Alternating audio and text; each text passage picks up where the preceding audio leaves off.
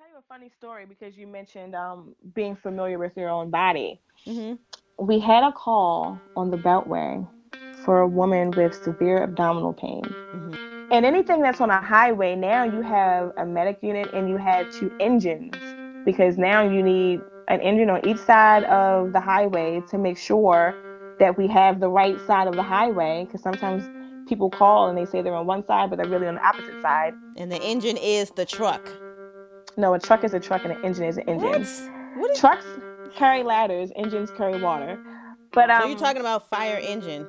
yes, it What could be a tr- fire a engine truck? or it could be a fire truck. A fire truck carries the ladders.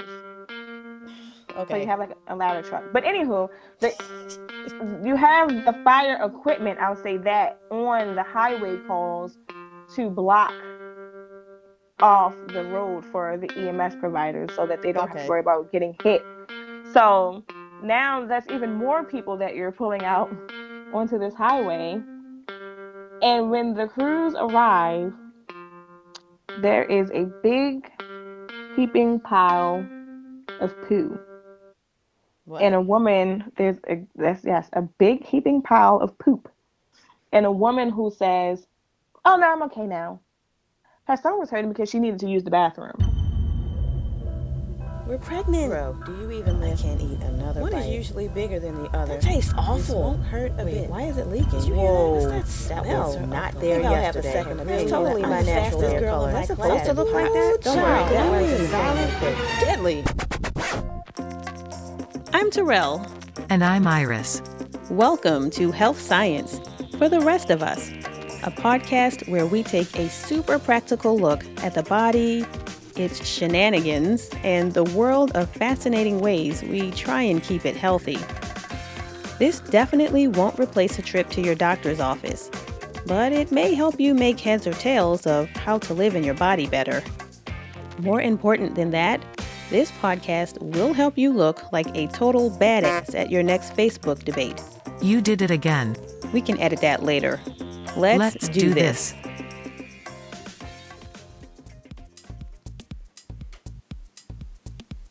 If you're like many people, including me, the closest you've ever come to an ambulance is in the fifth version of Grand Theft Auto, where players win the video game by stealing different kinds of cars. But in real life, when they aren't helping us to earn gamer cred, or scaring the crap out of us in traffic when we suddenly hear their sirens screeching in the distance, ambulances play a vital role in what's called pre hospital care for patients with all sorts of medical needs and emergencies.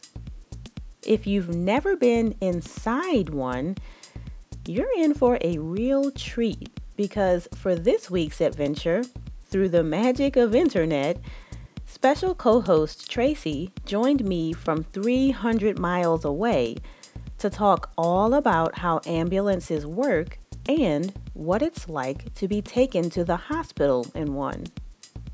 Now, you may have noticed that Siri took the week off for this episode, but that's okay because Tracy is an ambulance professional and Siri isn't, and so the whole thing kind of makes sense. If we get to the end of this episode and you decide you liked Tracy better, shoot us an email at info at healthscienceforeveryone.com and let us know. If enough of you write in, we may just be able to convince Tracy to chat with us more often in future episodes. But back to ambulance rides. In a moment, we will cut away to my chat with Tracy.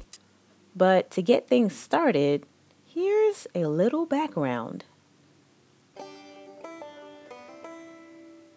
Back in the day, ambulances were really nothing more than glorified wheelbarrows or wagons that people used to move the sick and the injured when they were unable to walk for themselves. In fact, the word ambulance comes from a Latin word meaning to walk or move about. At first, these wheeled ambulances were used to carry critically ill people outside of town by force, where they were far enough away to keep from upsetting all the healthy people. Bad form, I know. But eventually, between the 1400s and the 1700s, we started using them to actually help people, especially soldiers, who desperately needed medical attention. Our first attempts still only involved efforts to move people and give them brandy to drink, because for a time, we hadn't quite figured out how to give people care on the way to the hospital rather than after they arrived at the hospital. But slowly, our ability to give care during the trip improved, and so did ambulance technology. Over the course of a few hundred years, we've graduated from wheelbarrows to horse drawn carriages and then from the first motorized ambulances in 1899 to the much more advanced vehicles we use today. Modern ambulances these days can come in the form of helicopters, airplanes, boats, ships, and even trains. But for this week's adventure, we'll be focusing on riding in the truck versions which are technically called medic units, as you'll hear Tracy mention a few times during our talk.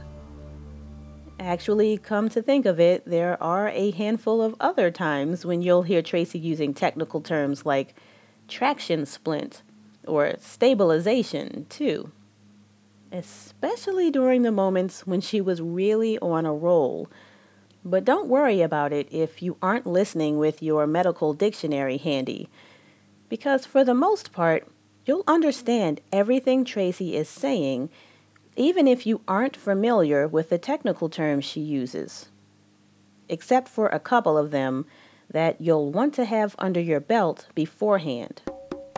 The first one is the term triage, and when you hear Tracy use it, know that she is talking about the process of deciding how urgent each patient's needs are so that the team can figure out which patients to treat first. The other term is dispatch, and when Tracy uses that one, know that she's talking about the process of assigning an ambulance team to respond to an emergency call. As you listen to our talk, you may notice other open ended ideas and medical emergencies that we approached without a terribly deep dive, but I'll be back to revisit those at the end. Now, for a final, final note before we really do start for reals this time. When Tracy and I sat down, we got into the nitty gritty of modern day emergency transport. As you might expect, some of it involved describing typical medical emergencies, but at times because Tracy talked about work in urban centers, it also involved talk about emergencies related to drugs, alcohol, and violence.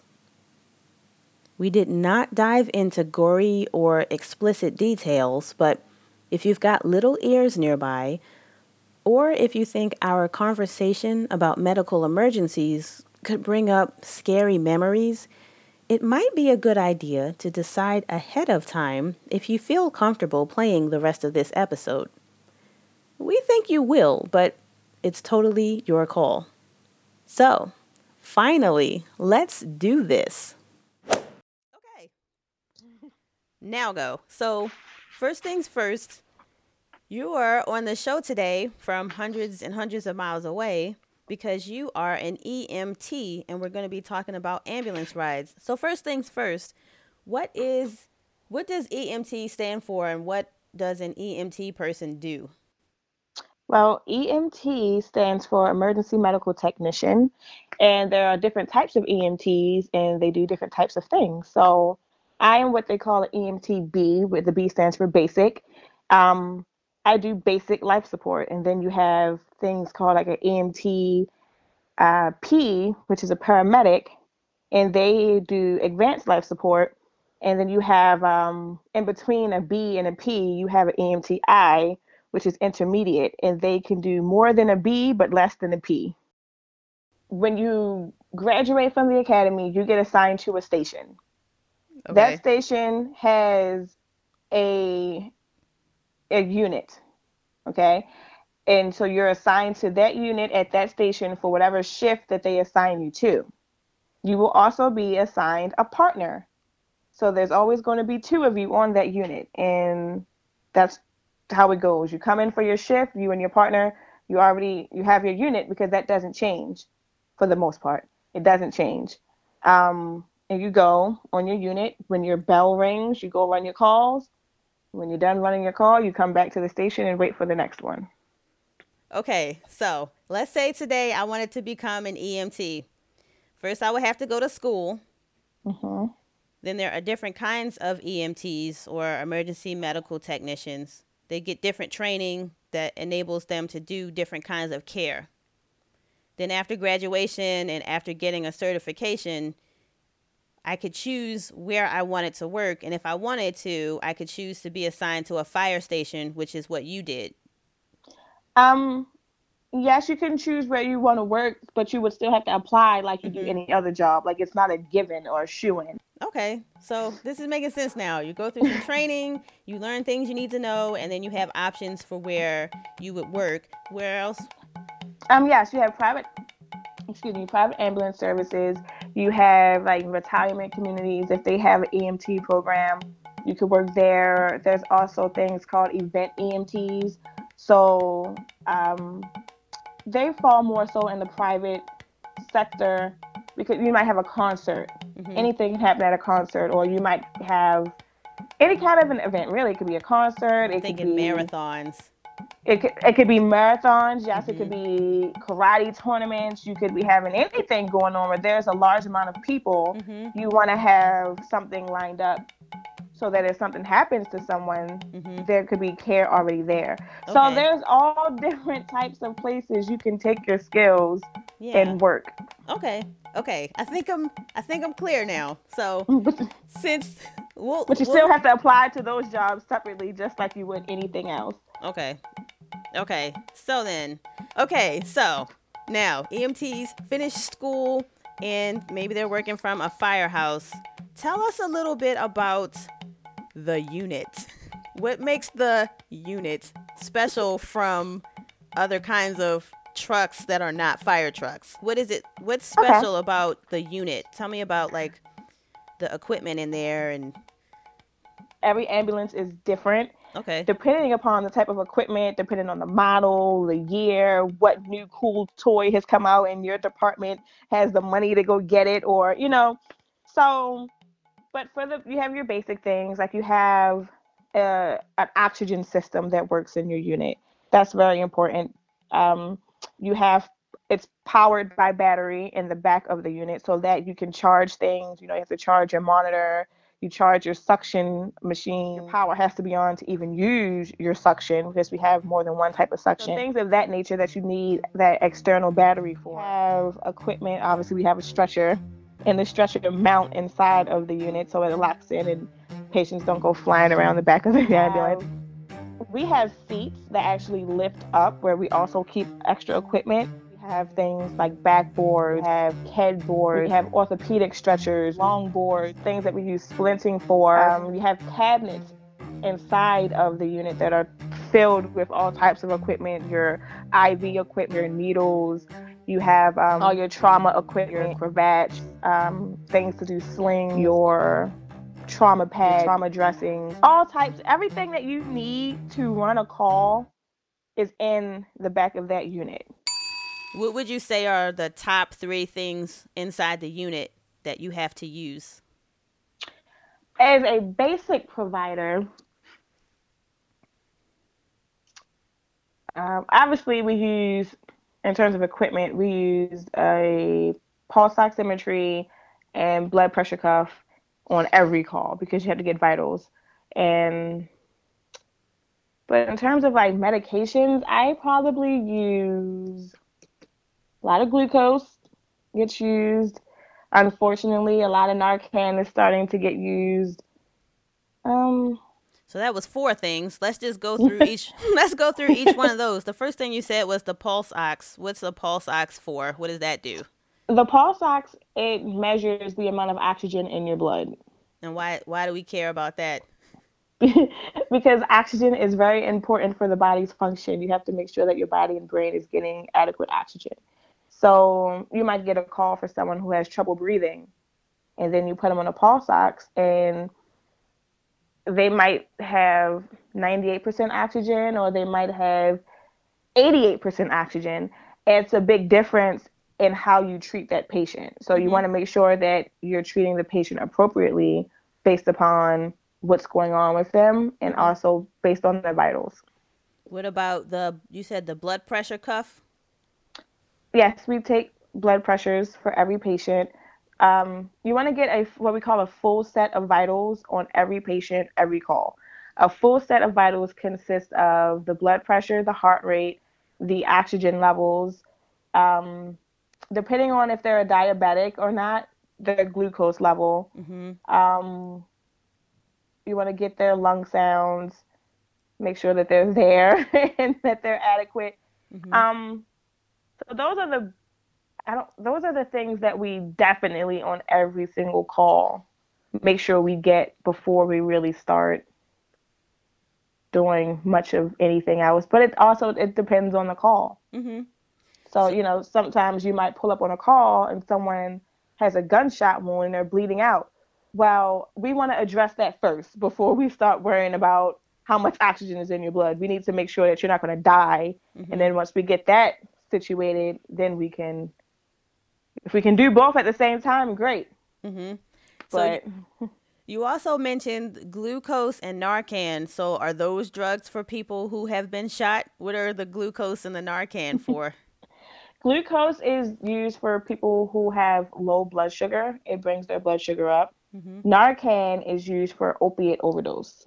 Which is like basically the most popular opiate that people know is heroin.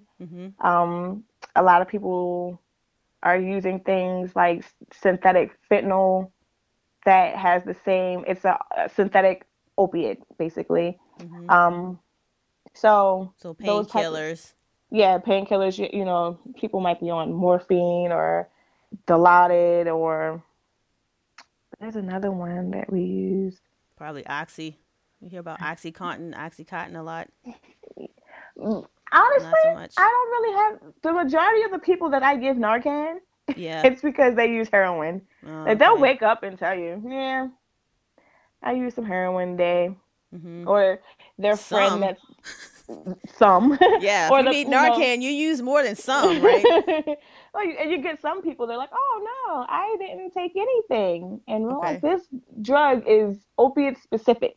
It will not work if there are not opiates on board Uh-huh. causing a problem." hmm So, Okay.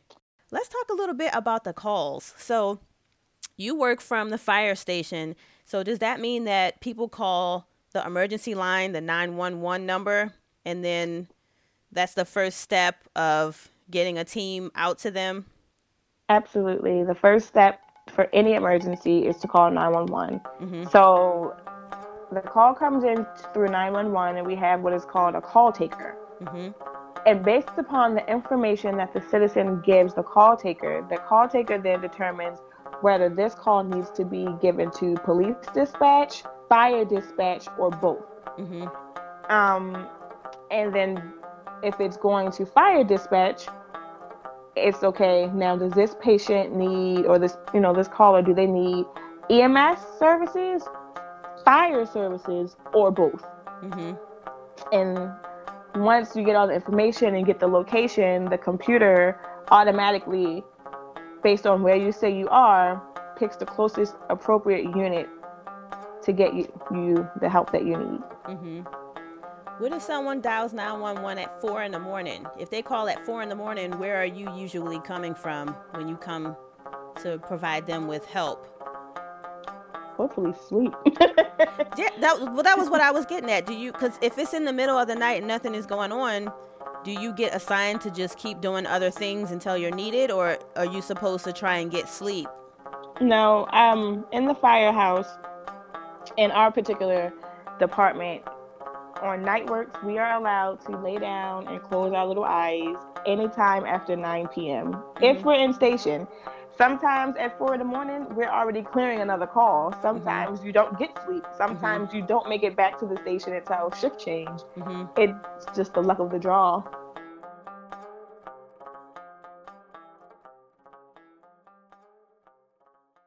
What are some of the most common serious emergencies that you pick up? So, like the person calls 911, they talk to the call taker, and then you all get assigned to go and provide help. What are some of the most common serious emergencies that you see? We get a lot of trouble breathing. Um, but even with the type of calls you get frequently, sometimes will depend on where you're stationed. Mm-hmm. Um, some areas have a bigger problem with alcoholism. Mm-hmm. So they might get a bigger influx of intoxicated subjects. Then you might have another area of your jurisdiction that might have a bigger drug problem. So you might get more overdoses.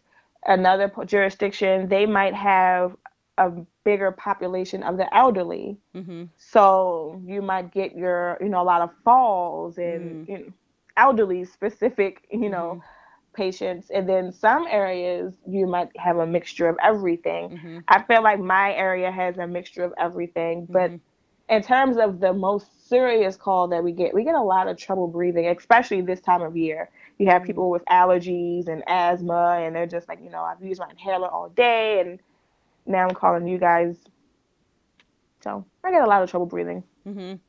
no one's ever called because somebody choked on a chicken bone I had a gentleman call because he was choking on a Cheerio. A Cheerio? Mm-hmm. He called himself? Yes. Okay, I'm going to ask you more about that later. So, let's say the person called because they're choking on a Cheerio and they're waiting at their house. What can they expect during the next maybe 5, 10, 20 minutes after they made the call? Well, they'll wait for you to come and well, sometimes, a lot of times, the call taker will remain on the line. The whole with, time? Sometimes. Sometimes oh. the. Because sometimes, you know, someone might call and they give the information and they hang up. And so the call taker will tell them, you know, if anything changes, you call us back. Mm-hmm. So that way they can update you because the call takers are trained with how to instruct you to do certain things mm-hmm. that will help you mm-hmm. depending upon what kind of emergency you're having. And so, like, if someone's having in cardiac arrest mm-hmm. and someone calls, the call taker will actually sit on the phone with you and give you instructions on how to perform CPR mm-hmm. until we get there. Mm-hmm. So, and in this case, um, yeah, we, we arrived and the gentleman was still on the phone with 911. So, and they'll ask, uh, you know, has the medic arrived yet? And oh yeah, they're here. Okay, but we'll let them go ahead and do their thing. Mm-hmm. But so that's the types of things that you can anticipate. They give you instructions on what to do, um, depending upon what your emergency is. Mm-hmm. So what if uh, the person let's say the person choked on the Cheerio and they're waiting for you to come, and at the same time, uh, their cousin fell down the stairs or something. So, what can they expect when you show up? When you're you're at the door and now they're not on the phone with the the call taker anymore. I know that's a bizarre scenario, but I'm trying to sort of imagine step by step what so people wait, would experience. Do we have two patients now, or did the choking person fall down the steps? What if the choking person fell down the steps? Are they injured? Um, we don't know yet. Okay, they were well. they were able to make the call. Maybe they fell down the stairs and it, it knocked the Cheerio loose, but now they're at the bottom of the stairs and they need medical attention. They don't know how hurt they are, but they were able to call 911. We will get there and address whatever the emergency is mm-hmm. at that mm-hmm. time. So if we get there and he says, "Oh well, you know the Cheerio's good. I'm not choking anymore, but hey, my leg is bothering me." Okay, well now let's assess your leg. Let's see what's going on. Mm-hmm. You know, and then we'll go through everything that we go through for a fall injury. Mm-hmm. So you you do things to them, do an exam while they're still in the house, or do you ever just show up and get them onto the stretcher and put them in the truck right away? Your assessment begins really from the time you get dispatched. Because, um, and I meant to say this, if that person called back to 911 and say, hey, the Cheerio's good, but now I fell on the steps and my leg hurts, Mm-hmm. the call taker updates the call. Mm-hmm. And now the dispatcher says, sees a note that says, you know, Cheerio gone, fell down the steps, leg hurt. So now they will send a message and also over the radio update that crew that's on the way to the call and say, you know, additional information. Cheerio was no longer stuck, but patient fell on the steps. So Yeah. now, so now we know, and they try to update us as much as possible so that we can prepare and not walk into situations blindly. Mhm. So your assessment and your train of thought begins from the moment you get that call. Mhm. Um, even the, the things that you bring in to a person's home Mhm. are based upon what 911 is told by the caller. Mhm. So now that we know, okay, it's a fall injury and it's a leg, so we know now we might need something to splint the leg.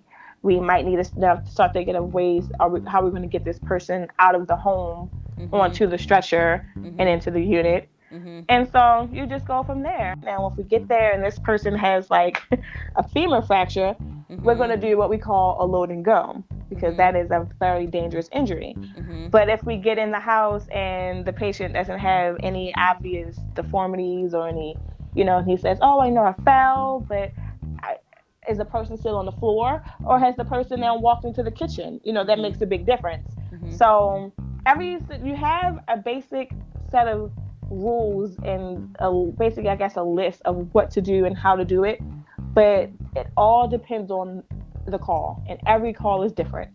What if the leg is bad and you do the load and go? That means you put them into the unit. Once they're in the unit, before you all pull off, if we're just imagining it from the patient's point of view, what types of sights or sounds or things might they experience as they're being loaded into the unit? Well, we feel that one of the most important things to do is to let the patient know what's going on. Let them know what we're doing. So we don't want to just come in and grab them because then they're going to freak out like, well, what's going on? You know? So we let them know what we're going to do to them before we do them. Um, if you have someone who has a femur fracture, before we can move them, we have to use a special traction splint to stabilize their leg in the first place. So we'll let them know that this is what we're doing.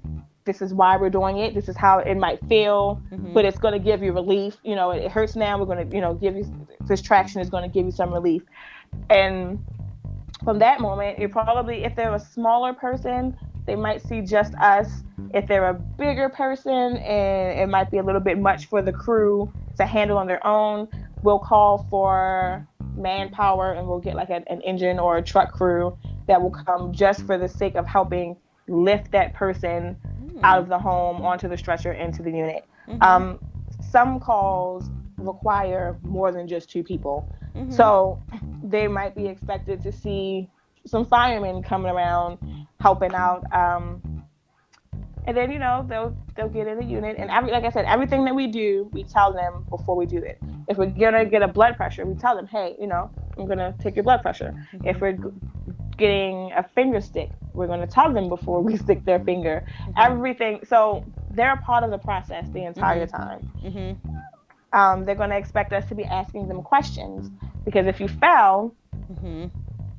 Yes, now we we've taken care of your immediate obvious injury, but now we have to figure out and dig a little deeper. Did you hit your head when you fell? Mm-hmm. Oh, you did. Well, did you lose consciousness when you hit your head? You know, did you remember the entire event? Did you fall because you just lost your footing and you fell? Did you lose consciousness before you fell Mm-hmm. or after you fell? And there are so many different things Mm-hmm. That we have to look into so Mhm. that we are giving the most appropriate care that we can give. So the person who choked on this Cheerio and then hurt their leg is now in the truck, and you've- they're in the unit. they're in they're in the unit, and you've explained that you're going to be doing some things to examine them, to check them out.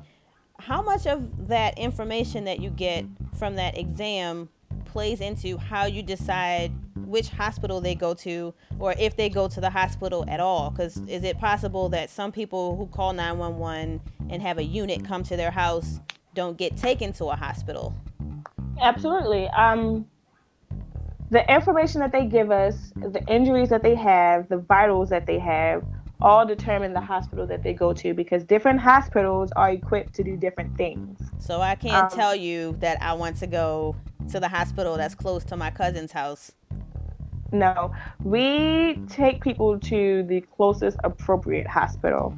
okay However, can i go to the one that i know my insurance will cover unfortunately, if it's not the closest appropriate, no. However, there are circumstances can i go to the one where my aunt works sometimes the one that your aunt works at is the one we were going to anyway. Okay. There are circumstances where we will take a patient where they want to go hmm if we can, because sometimes you might be smack dab in the middle of two hospitals. Hmm and you might not want to go to hospital A, you might want to go to hospital B. Well, if hospital B is equipped to do the things that you need done, hmm then sure, we'll take you to hospital B. A lot of times with women who are pregnant, we try to take them where they're being seen Mm-hmm. because that's where their doctor is. Their doctor is familiar with the baby. If you're going to the hospital for a pregnancy related hmm issue, like if you're if you're pregnant but you cut your finger, we're not going to drive you 30 minutes out of the way hmm when there's a hospital five minutes down the road. Um, some hospitals are what we call cardiac hospitals. So if we check you out and you're having a cardiac event, sorry, if if you want to go to the hospital that's right across the street, if it's not a cardiac hospital, we cannot take you. They are not equipped to do what needs to be done. And at that point, not only will they end up getting shipped back out to the hospital that they should have been in the first place, we'll actually get in trouble Mhm. for taking them to Mhm. the wrong hospital Mhm. because they need a certain type of care. hmm Sometimes we might be right across the street from a hospital, and that hospital is appropriate for what you need done, hmm but we still will not and cannot take you there because sometimes that hospital is on an alert. So if we have a cardiac patient and we're right across the street from the cardiac hospital, but they're on a red alert, that means that they mm-hmm. cannot accept cardiac patients. So we have mm-hmm. to go somewhere else. Mm-hmm. I had a patient, we were literally less than two minutes from the hospital when the hospital went on reroute. And so we had to go all the way back in another direction to go to a different hospital. That happens from time to time. What about family? How how do you decide if family can come in the unit with the patient? We will allow one family member to ride with us, and they ride in the front seat. They ride in the passenger seat. hmm Um, as long as they can get up in the unit and out of the unit on their own, then they can go. Hmm. If we ha- if they would need our assistance, they can't go because it's at that point it's a liability situation. If something happens, they slip and fall out of the unit because it's the units sit really high up.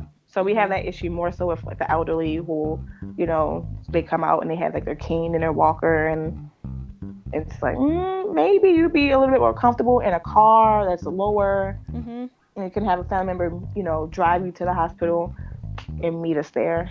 So we allow one family member, or it doesn't have to necessarily be your family; it could be a friend. So if you and your best friend are out and you're choking and they want to ride with you, then they can do that, but they can't ride in the back with you. They have to ride in the front seat.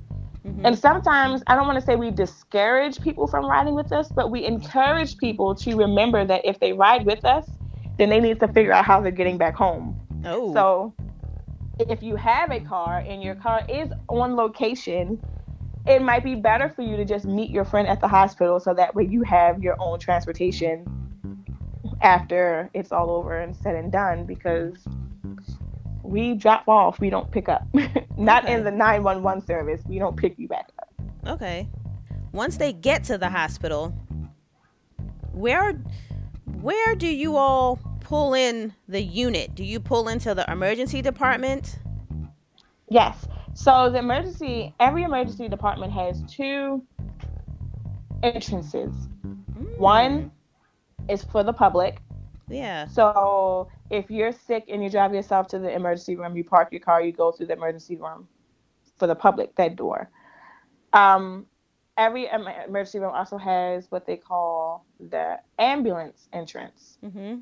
So there's like, it's normally tucked away a little bit. It's kind of one of those things where you're only going to get there if you're supposed to be there situations. Mm-hmm. Um, and they'll have parking that runs right in front of the door.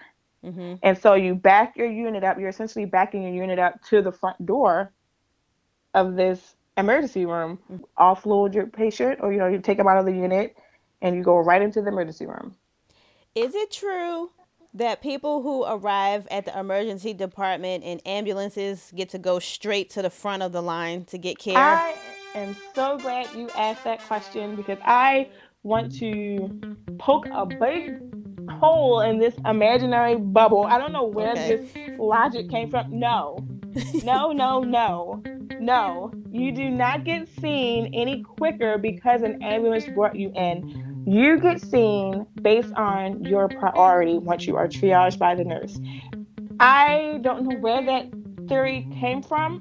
And I'll actually have patients or family members of patients tell the patient, well, go in the ambulance because they'll see you sooner. No, they won't. They're not going to see you in your splinter just because you came on a stretcher. Because I have taken so many people to the waiting room Mm-hmm. that it's not even funny. I take people to the waiting room on a daily basis because they just don't have the staffing or the beds at the time Mm-hmm.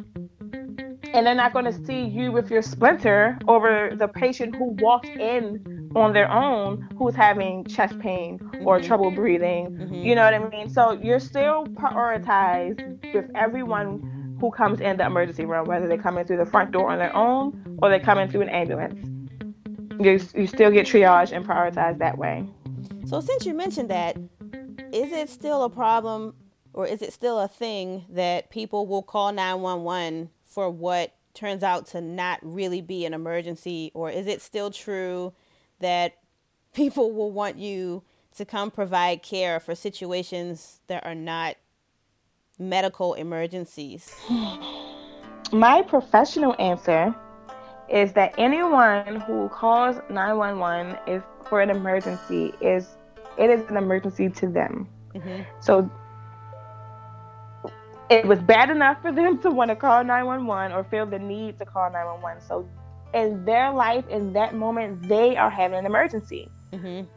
Now in terms of Medical emergency medical necessity, Yeah. Yeah. we do get a lot of people who will call and it's almost like i don't know if it's i feel like there's a cultural shift we'll have people who will call and they'll say oh well you know i called because my leg hurts well how long has your leg been hurting oh for three weeks and we'll say well did you call your primary care doctor? And, and no. And have you taken anything for the pain? No. Well what changed? What you know what's different today that you called 911 today than three weeks? Nothing. I just got tired of dealing with the pain. So hmm. it's kind of in it's kind of a, a cycle because now that they've done it we still come out to them we still Mm. transport them Mhm. um, we are not allowed to refuse transport to people. We are not allowed to tell people that they do not need to go to the hospital because they'll ask, Well, what do you think? Mhm. And my response is, you know, ma'am or sir, honestly, it's your body and only you know how you feel. Mhm. And if you felt bad enough to call 911, then let's go to the hospital and get it checked out. Because you never know. Sometimes things seem minor Mhm. and not a big deal, but then they go and get tests run and it's like, oh wow, big thing. You know, I had a woman who was having abdominal pain for a while and she called, went to the hospital, came back. Maybe my next trick working, she had called for something else. And we, you know, well, the patients that we get used to seeing a lot, you you know, on first name basis once you hear their address, and you know, you know, we ask, you know, how how'd that other thing go? Mhm. And she's like, oh, well, you know, they didn't find anything. So the second time we went was for something totally unrelated to the abdominal pain that we took her for the first time.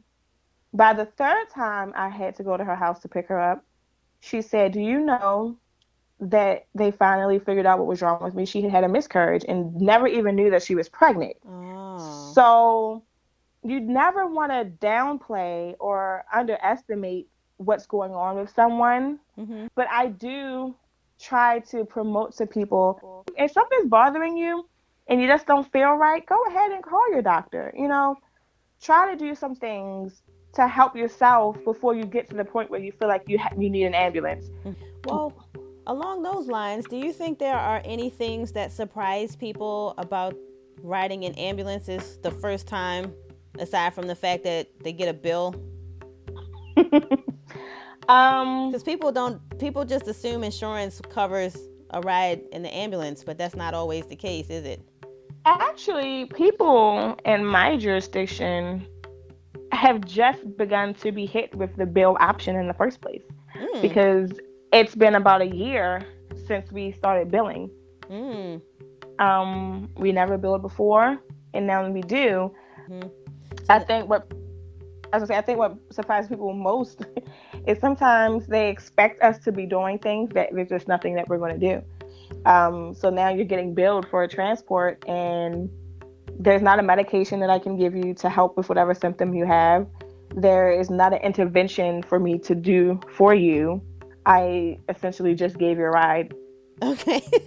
and it's a very expensive ride. It's a $750 rough ride. So that and thinking that they're going to go to the front of the line, those are probably Mhm. the, the biggest things that they're like, well, wait a minute, this isn't what I expected. hmm Are there things that you wish people knew before they called for an ambulance for the first time? Or are there things you wish people did or knew to prepare themselves before the first time they call an ambulance? Hmm. I wish people knew about true emergencies and how taxed the system always is, or already is, and that sometimes what they might be calling for, and, and not to, again, not to downplay the emergency that is happening for them, but sometimes we get calls to people's homes, and, you know, I had a woman call because she said that her her vision felt weird and her head was killing her and she felt nauseous. hmm And I said, "Ma'am, do you have a history of migraines?" And she said, "You know what? I totally forgot. I have a Mm. prescription." hmm And she says, "You know what? I'm just going to take my medicine. I don't want to go to the hospital." hmm the time that it takes us to receive a call, get to a call, ride emergency to that call, the risk that it takes to get to that call, to then be in that person's home, assessing that person, hmm talking to that person, and figuring out that they don't want to go to the hospital is a minimum probably of about that whole process in at least 20 minutes. Oh. And in that 20 minute time, you might hear a cardiac arrest going out in your area. hmm That now this cardiac arrest person has to wait even longer hmm because now we have to pull a unit from somewhere else hmm that is further away because the unit for that area is handling a call that had that person done a little bit more planning for themselves or Mhm. thought the situation through a little bit more hmm you know, we wouldn't have been with them. And again, never to want to downplay someone's emergency, but sometimes I just feel like there are things that people can do to help themselves. Think about someone else, you know. Mhm. Think about, and, I, and that's the thing, people don't, they don't realize that the, the system is taxed. They just think, you know, so now I want to go to the hospital, and they're not thinking about the person down the street that's having a stroke or the person around a corner that might be having a diabetic emergency, and the fact that that person now has to wait even longer hmm for someone to come and help them. So, I think part of that too might have to do with a bigger situation or a more of an overarching theme is this idea that people don't necessarily have all the education or all the tools that they need to understand different signs and symptoms of common challenges that they might face or you know basic cpr training or basic first aid training uh, that would help people be able to intervene for themselves or be able to better decide if this is something where i need a professional medical person to come and provide help and and so hopefully people will start to learn more about their bodies and, and maybe learn more about whether I should go into the doctor, whether I'm okay to wait and get an appointment, you know, Mm-hmm. maybe as people learn more about that sort of thing, we'll see shifts again in how much emergency medicine, emergency services get used. So yes, education and being familiar with self, I think, would help because, like I said, now you have all of those, you know, all that personnel out to help this woman who ended up not really needing our help at all when there could have been someone who really did need us, and now they have to wait a little longer because we're on the side of the road hmm. with poop and a patient that is no longer a patient. Well, I think that's a good place to put a pin in it. For our final question, drum roll. I might put in a drum roll later. so I'm assuming you need a special kind of driver's license in order to operate the unit. But is it true that while you are running hot, or meaning that you're on on your way to provide care for someone, is it true that you can technically drive the unit up a tree down the wrong side of the street off a roof and it would still be considered legal, street legal, because you're on the way to an emergency. we do not need a special driver's license to drive the medic unit because of the weight requirement. So Hmm. your regular standard license is sufficient. I can only answer this question based on my jurisdiction. Um, yes, if we're running emergency, you would think that, oh, you're running emergency, so whatever happens, you're good because you're running an emergency.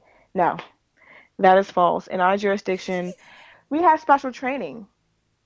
Basically, we're we're expected to be I don't want to say better, but Mhm. better drivers than the average person because we're trained to be. Mhm. So no, if you drive your medic unit up a tree, over a bypass, and into the river, you know, and and we people think, oh, we can just speed and drive however we want. No, we can't. We're allowed to do a, over a, only a certain amount over the speed limit. Hmm. So you have to be making sure that you're in those, you know, those guidelines and those rules. Okay. Well, then the last, I have a backup question.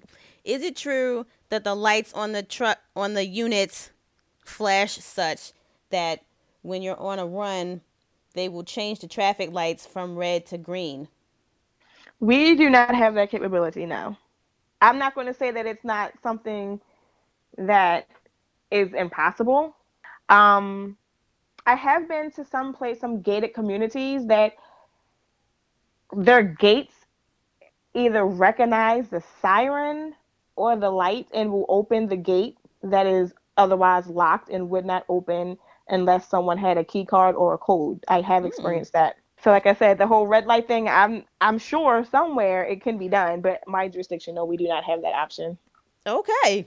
Well, on that sad turn of events, Sorry to disappoint. sweet. Thank you so much. No problem. So that was really fun. Hopefully, you thought so too. Before we close for this week, as promised, here is some quick follow up to some of the comments we made during our conversation. At one point, Tracy mentioned that femur fractures can be very dangerous. And then we just went on with the conversation without explaining why they can be very dangerous. So, in case you were wondering, a femur fracture is what happens when you break your thigh bone. The bone is very, very strong. So, if you've had an accident bad enough to break it, there is risk of complications like blood clots, which can cause death.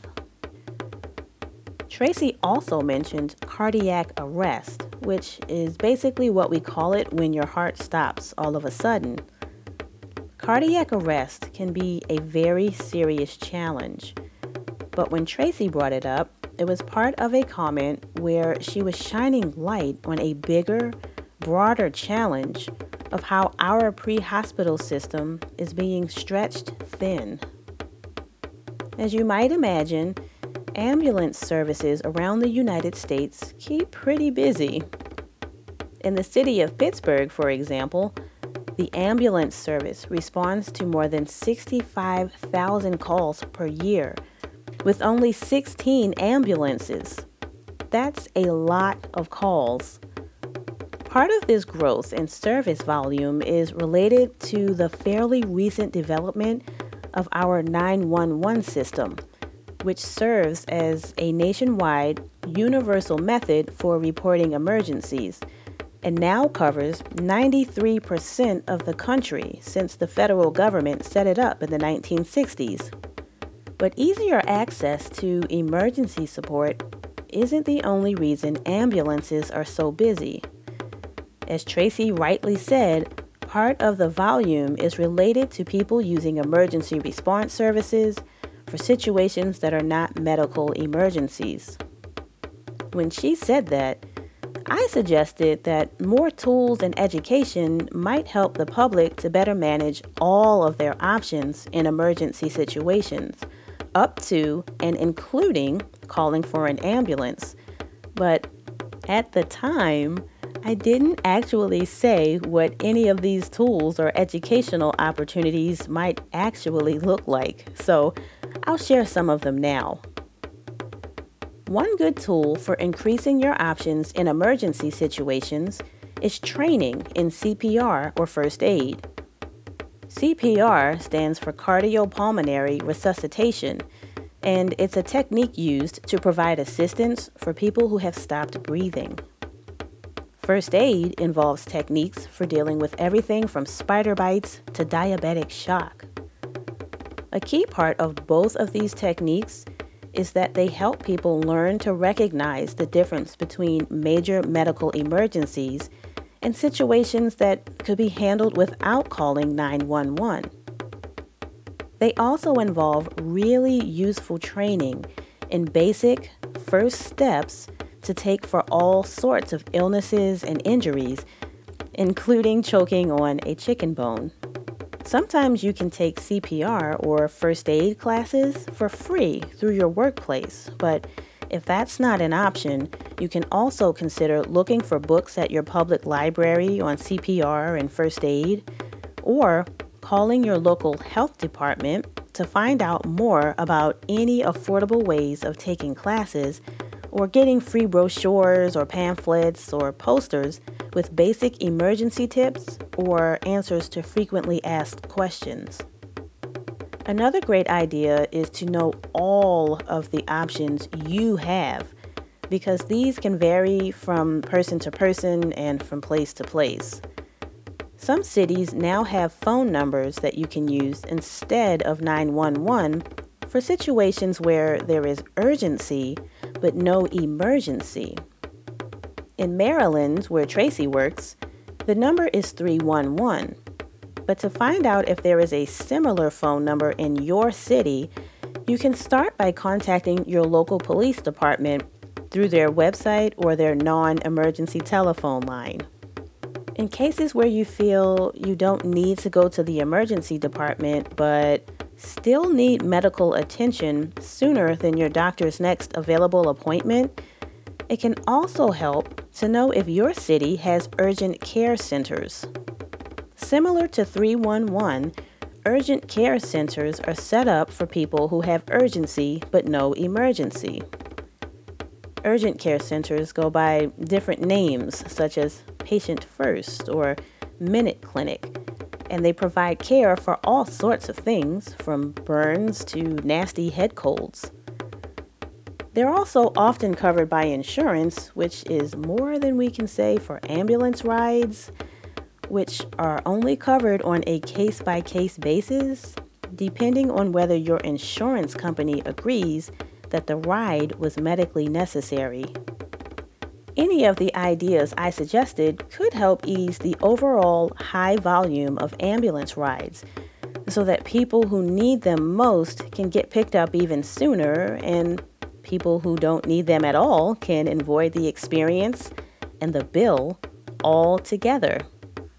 Which is a good thing because when we use medical services efficiently, the costs and the wait times can come down for all of us. Of course, if none of that puts a fire in your belly, maybe at the very least, this week's adventure gave you some new ambulance insights for winning Grand Theft Auto. At any rate, in case you were wondering, the woman who pooped on the side of the road did just fine. That's all for now. Stay tuned, everybody. Thanks for listening to this week's episode of Health Science for the rest of us. If you like what you heard, be a pal and spread the love by sharing this podcast with a friend. If you're not sure how, or if your friend just needs some help, you can both get some quick tips from our fun YouTube tutorial. Just tap on the link in the show notes from this episode. To learn more about the show in general, or to see some pretty hilarious health memes and videos, stop by our website at healthscienceforeveryone.com. We're also on Facebook in the group section and on Twitter under the name Health Science Podcast. That's all one word. For a limited time, Health Science for the Rest of Us listeners can save 20% on all NZT products at my online store by entering the promo code DARK42 Tower Beam Sunshine Strain. No, no, no. I told you we're not doing that. My apologies. www.iris specialty store for things humans by clairehealth.com. Iris, Sorry. I'm hitting the button now. Is that how my voice sounds?